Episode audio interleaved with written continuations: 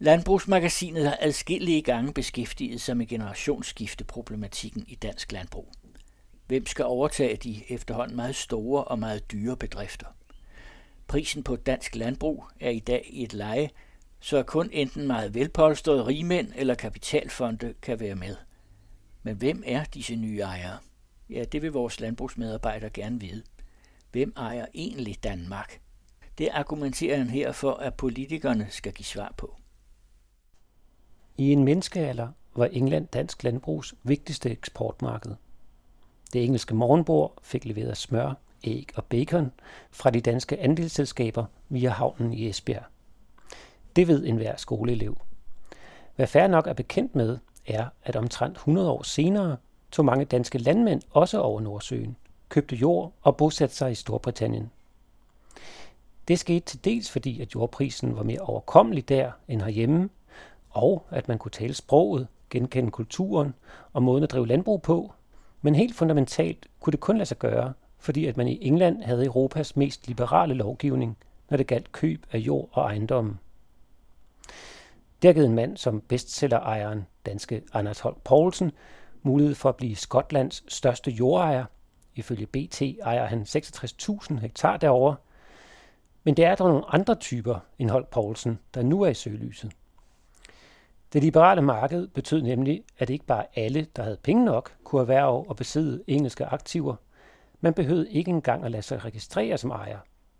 Handlen kunne og foregik ganske ofte via skuffeselskaber registreret i nogle af Englands oversøiske territorier. Og det med at være anonym ejer tiltaler øjensynligt særligt denne verdens allerrigeste.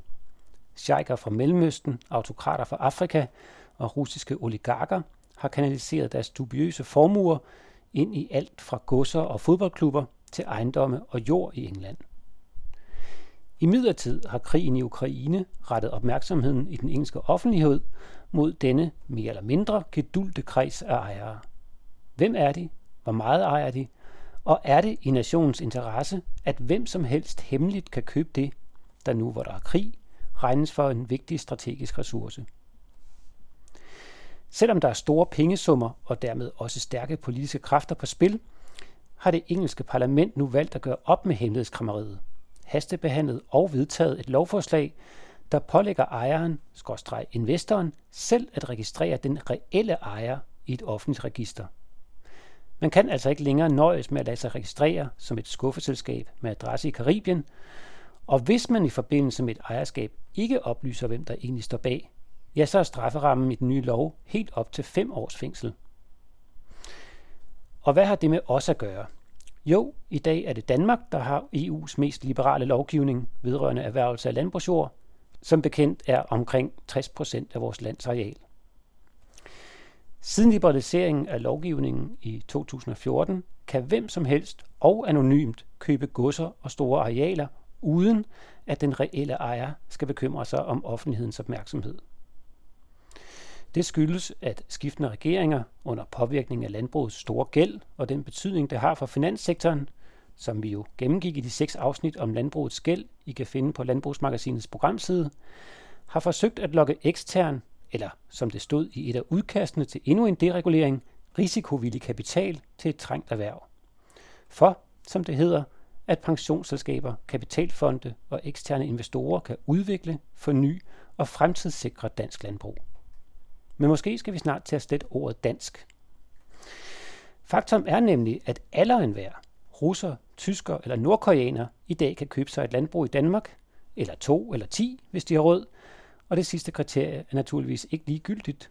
Et gennemsnits fuldtidslandbrug koster i omegnen af 55 millioner danske kroner. Dette beløb fortæller sin egen historie, Gården er vokset, og det er altså en dyr og meget gældstung fornøjelse at etablere sig som landmand i dagens Danmark. Mange unge og nyuddannede landmænd har slet ikke mulighed for at købe et landbrug, og kan, hvis de vil ind i erhvervet, være tvunget til at blive lejere, for eksempel af en kapitalfond, eller ja, en anonym ejer, der residerer et eller andet sted i verden. Og hvis man kun er lejer, giver det naturligvis en helt anden tilknytning til jorden, stedet og naboerne. Dermed bliver ikke bare den næste generation af landmænd tabere, også lokalsamfundene mister sammenhængskraft, Ja, hele landet mister jo faktisk kontrollen med en vigtig naturressource og vores fødevaresuverænitet, når ejerskabet havner på udenlandske hænder, og det er ganske særligt bekymrende, når man jagter den aktuelle globale kamp om råstoffer, som nu også er koncentreret omkring opkøb af landbrugsjord i store dele af verden. Det skyldes flere faktorer end bare krigen i Ukraine. Et af dem er den voksende globale befolkning, men den nok vigtigste årsag er klimaforandringerne, som gør mange lande bekymrede for fremtidens fødevareforsyning. Og det betyder, at rige lande og institutionelle investorer opkøber landbrugsjord primært i den tredje verden, men altså også hos os i Europa, enten som strategisk investering og eller for at sikre fødevarer til sin egen befolkning. Nu vel, en ting er, at man sælger jorden til højestbydende, men at man samtidig har valgt fra politisk side, at køberne af danske landbrugsarealer kan være anonyme, og at der hverken er en myndighed, der monitorerer, hvem der køber og hvor meget de køber, eller et register, hvor forskere, journalister eller politikere kan danne sig et overblik, det kan synes vanskeligt at forene med en demokratisk retsstat. Hvis det lyder lidt uklart, så gentager jeg det gerne en gang til. Der er i dag ingen, der reelt ved, hvem der ejer landbrugsjorden i Danmark. Lad mig eksemplificere. Under en forespørgselsdebat i Folketinget rejste enhedslisten om netop dette emne, svarede Miljø- og Fødevareministeren kort, og jeg citerer, Miljø- og Fødevareministeriet kender ikke omfanget af udenlandske investorers opkøb af danske landbrug, og ved ikke, hvem der står bag de investeringer, der finder sted. Citat slut. I april 2020 foretog Danmarks Statistik på baggrund af en bestilling fra den dengang nye fødevareminister Mogens Jensen en vurdering af omfanget af udenlandsk ejerskab.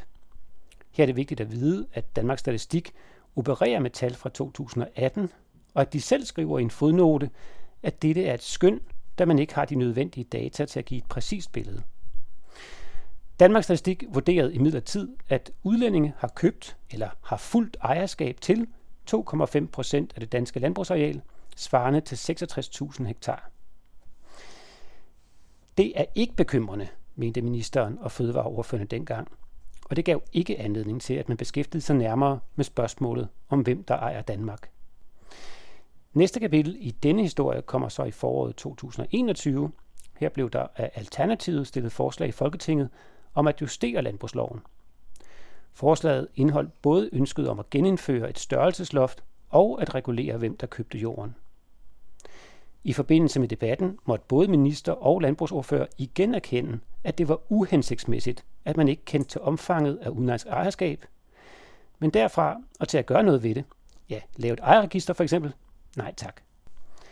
Ministeren accepterede dog at nedsætte en arbejdsgruppe, der skulle se på, om man under overholdelse af internationale love kunne forhindre eller begrænse udenlandske opkøb.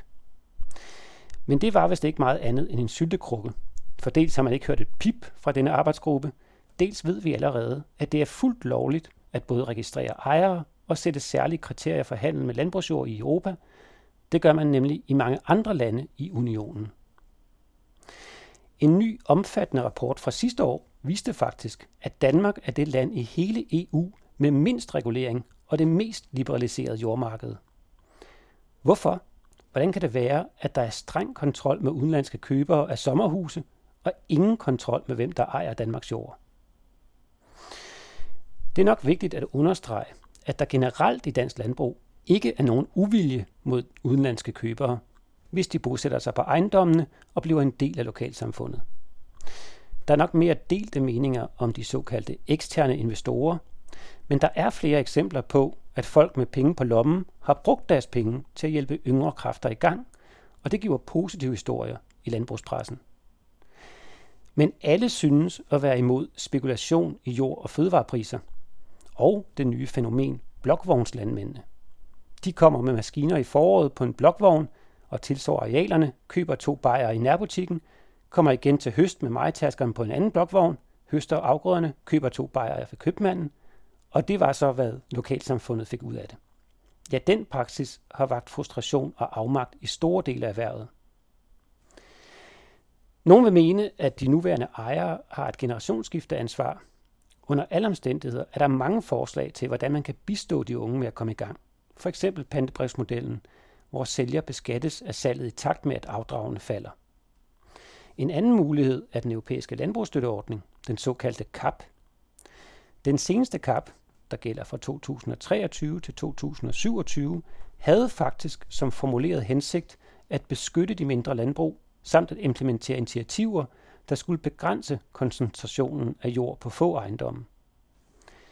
Desværre overlevede omfordelingsstøtten ikke turen fra Bruxelles til Danmark, hvor vi stadig politisk ønsker at satse på, at de helt store brug skal blive endnu større, hvilket betyder, at 80 procent af støtten i dag gives til 20 procent af landmændene, en fordeling, der stadig bliver skævere. Det virker ganske tåbeligt, at der pumpes millioner af kroner ud i landdistriktsudvikling med den ene hånd, mens der med den anden gives flere støttemidler, jo større man er. Omfordelingen har det princip, at man giver et større støttebeløb til de første hektar, langsomt sætter støtten ned for de hektar, der ligger ud over en eller anden bestemt størrelse. Det kunne være 500 hektar, for bare nævne et tal. Og så har et øvre loft for, hvor mange hektar man kan få støtte til. Ja, det burde faktisk være et vigtigt middel i kampen for at bevare de mindre landbrug, der stadig kan købes af mennesker. Men landbrugets top vil det anderledes. Hvis I en tilfældig dag kigger i landbrugsmedierne, fortæller de jer, at erhvervets talspersoner hylder, når de kæmpestore opsluger de lidt mindre og skaber disse gigantiske landbrug, som per automatik sender millioner af EU-støttekroner ned i foråret på ejerne, og kun kan ejerskiftes, hvis mange millionærer ønsker sig en bid af Danmark, eller kapitalfonde placerer deres investeringer her. Og det, at man kan være anonym, tiltrækker som nævnt i starten alle slags ejere. I bund og grund er det valg, vi står med enkelt. Skal landbruget og dermed over halvdelen af det danske landskab ejes af anonyme aktører, uanset om det er kapitalfonde, oligarker eller almindelige landmænd. I et land med stort fokus på landbrug, på hvor demokratiske, grønne og ansvarlige vi er, burde vi ikke beskytte kontrollen med vores vigtigste naturressource, landbrugsjorden. Alle kan se, at klimaforandringerne og konflikter vil gøre fødevareforsyningssikkerhed og drikkevand til eksistentielle temaer i en nær fremtid. Og alligevel fortsætter udsalget til hemmelige aktører, mens politikerne sidder på hænderne, som de alt for ofte gør, når det er landbrugets tvivlsomme interesser, der gælder. Vi, stat, kommuner og foreninger, kan risikere at skulle forhandle med landbrugets Blackstoner og kapitalfondenes vedtægtsbestemte afkastkrav om at få lov til at lave en grøn omstilling og få noget at spise og drikke. Det er både dumt, udemokratisk og noget, vi bør forhindre. Hvad med at lære af, hvad de gør lige nu i England, og begynde med at lave et obligatorisk offentligt register, hvor alle kan se, hvem der ejer jorden? I hørte Rasmus Blæde Larsen, og der er links på hjemmesiden til både love, lovforslag og en ny koalition af interessenter, der ønsker dette emne op på den politiske dagsorden.